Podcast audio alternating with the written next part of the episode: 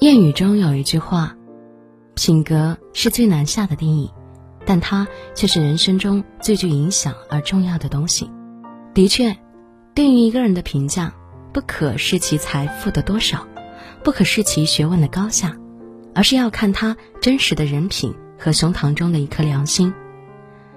人生在世，重在人品，贵在良心。如果没有了人品，又丢了良心。那便失去了做人的资本，与行尸走肉无异。人这一辈子，先做人后做事，只有把人做好了，做起事情才游刃有余。人品是一个人最强的底牌，是面对他人时底气的来源。良心是一个人最后的资产，是为人处事的凭借。若说名利是人生中的树荫。那么，人品和良心便是人生中的树木。我们常常考虑树荫是否茂盛，却总是忽略树木有无生气。因此，对于一个人来说，人品重如山，良心比金贵。人品决定你的人生。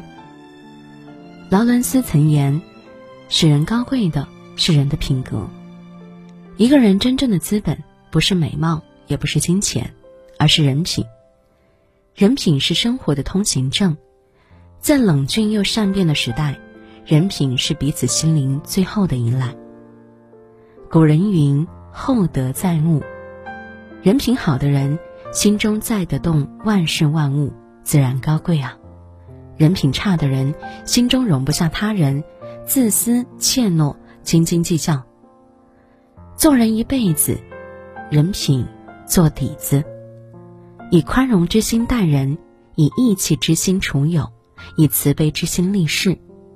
知感恩者得人心，得人心者受人尊，受人尊者必有品。有些人闲来无事，爱品头论足，茶余饭后醒无中生有，以捏造事实为乐；有些人侃侃而谈，好占便宜。却总是言而无信，假话连篇。所谓相由心生，品由口出。真正拥有好人品的人，有损品行的话从来不说，突破原则的事从来不做，不会为了一点钱财欺瞒他人，不会为了蝇头小利伤害朋友。这样的人从来不把目光局限于利己的部分，而是往更长远的方向去考虑。永远不会忽视他人的感受。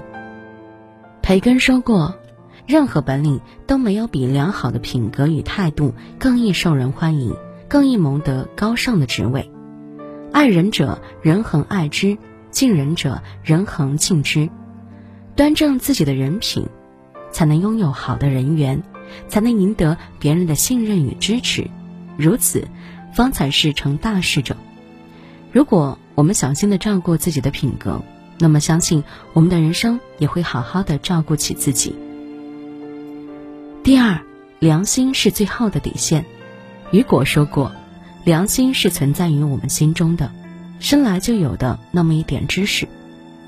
良心强调的是“应该”二字，它教导我们应该做什么，不该做什么。它是每个人心中的原则和底线，是我们心头的哨岗。是我们这一生为人原本就存在的那么一点善，监视着我们别做出违心的事来。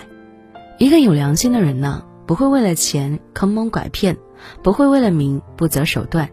得到别人的帮助时，不得寸进尺，懂得滴水之恩涌泉相报；当他人遇到困境时，不落井下石，懂得设身处地，知人所欲。生活如一幅俗世画卷。半边是风景，半边是苦难。良心教会了我们重视情谊，懂得珍惜。